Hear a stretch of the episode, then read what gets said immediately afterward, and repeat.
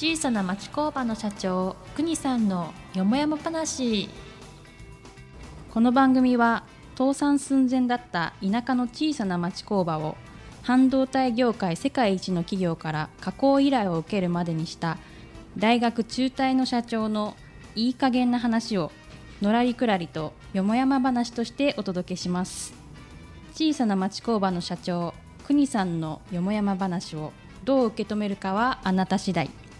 零細弱小町工場の社長が等身大で語る番組です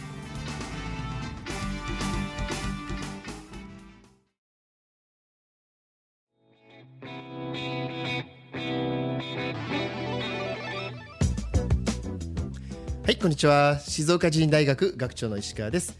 国さん、今回もよろしくお願いいたします。はい、お願いします。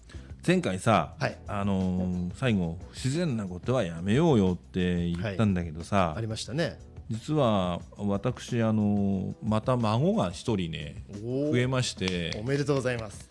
あのーまあ私事なんであまり広げね。広げるつもりはないんですけどね、あのねただあの子供まあ本当にまだなんだ？1ヶ月にも満たないはい。子供さんとかねこう生まれてくるとさいつも思う、まあ、よそのお子さんもそうなんだけど、はい。これから本当に、えーどういう世の中になっていくのかな本当にこの子たちが本当に幸せに暮らしていけるのかなっていうそっちの方のねなんかね心配事ばっかになっちゃって、はい。なんかうん本当は明るい未来をね想像したいんだけどねやっぱそういうことがあのやっぱ年かね。あの 心配事ばっかになっちゃうんだよね。でそれをねなんでそんなこと考えるのかなと思うとね、ええあのまたこれあのちょっとき今の若い人たちこんな言葉聞いたことないかな。あの親の因果が子にたたりなんてさはい。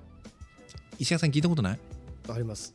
ねえ。はい、ありますね。で何を心配してるかっていうとね、自分が散々ろくでもないことばっかしてきたからね人様にほあの褒められるとこじゃないあの話のできないようなね、はいこともしてきたから、そうすると自分自身のところにそのそういうね、はいことが起きるんじゃなくて、子供や孫の方へね、はい。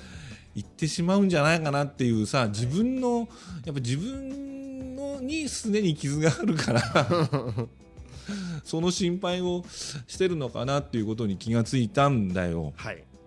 なんだけど、最近ねあのあるところで読んだらねええ「いや親の因果は親に行くんだよ」って言われて親というのは自自分なんだっ親。てあ、自分にってことですね。そう。親の因果は子に行かねっていう人がいて。はい。あそうか。確かに。うん。てめえがやらかしたことはてめえんとこへ帰ってくんだっていうことでね、はい。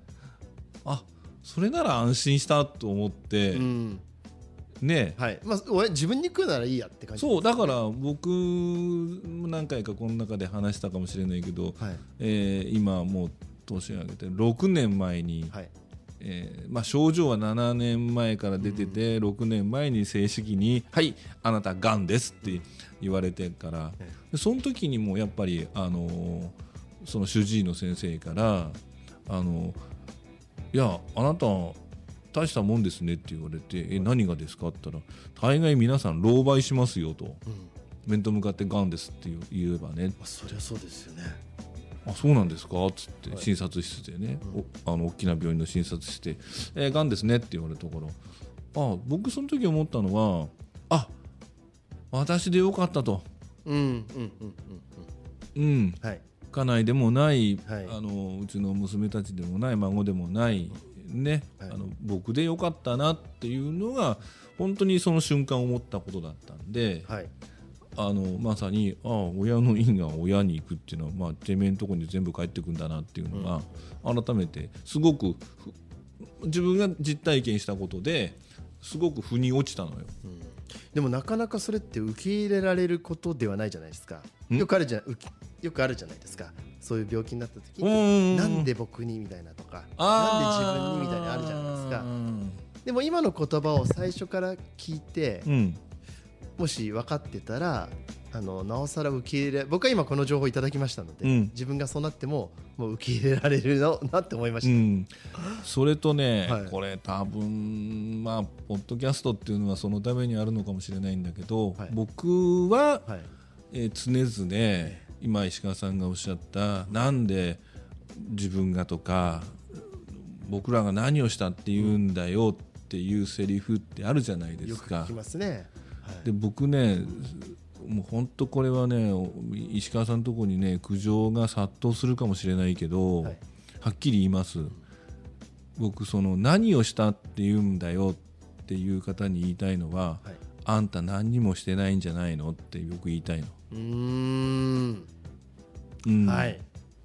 ね、何にもしてないから偉い目に遭うことはないっていうことは違うよって。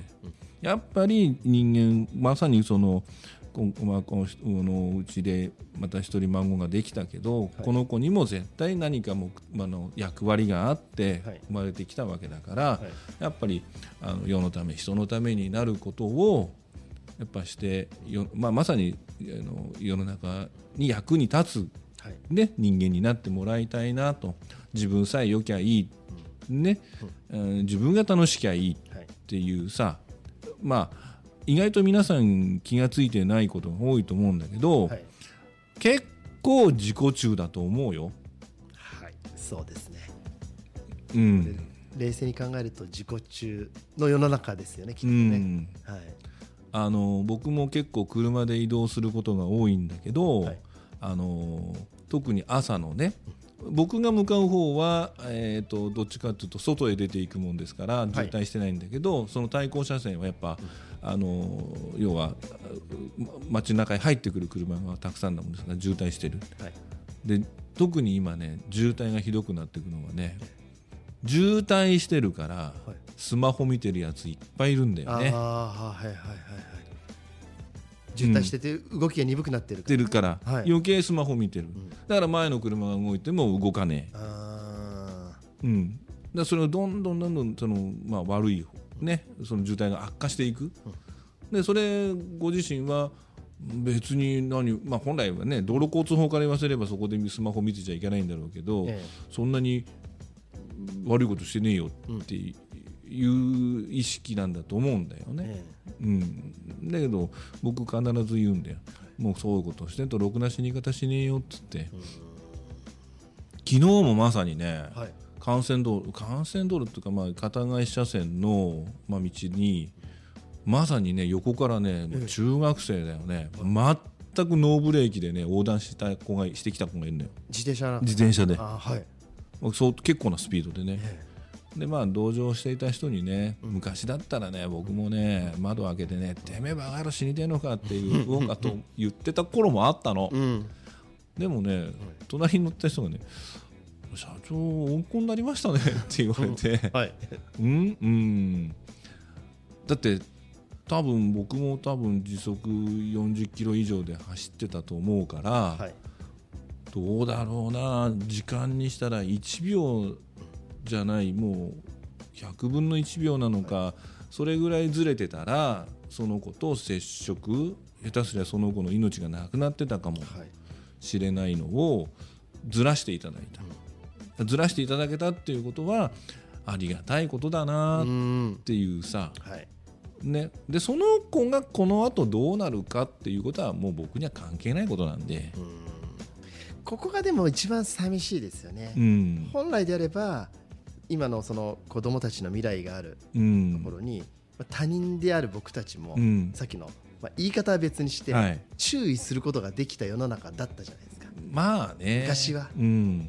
でも今って言えないしだからその子の親御さんとかもそういうことを言う親かわからないじゃないですか。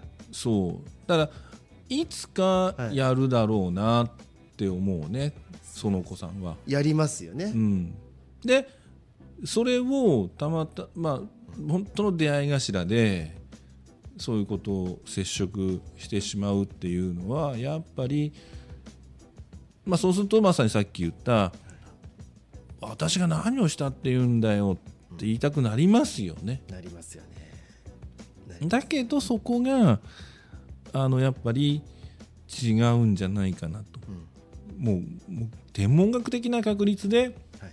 そういう出会い頭の事故が起きちゃうわけだから、そうですね。本当に天文学的なうん。確率ですよね。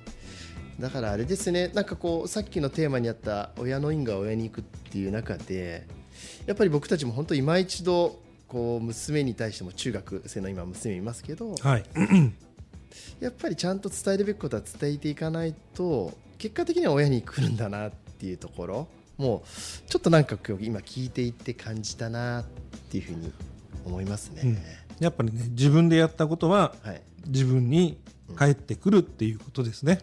そうですね。国さんありがとうございました。はい、すみませんちょっと喉がおかしくなっちゃって。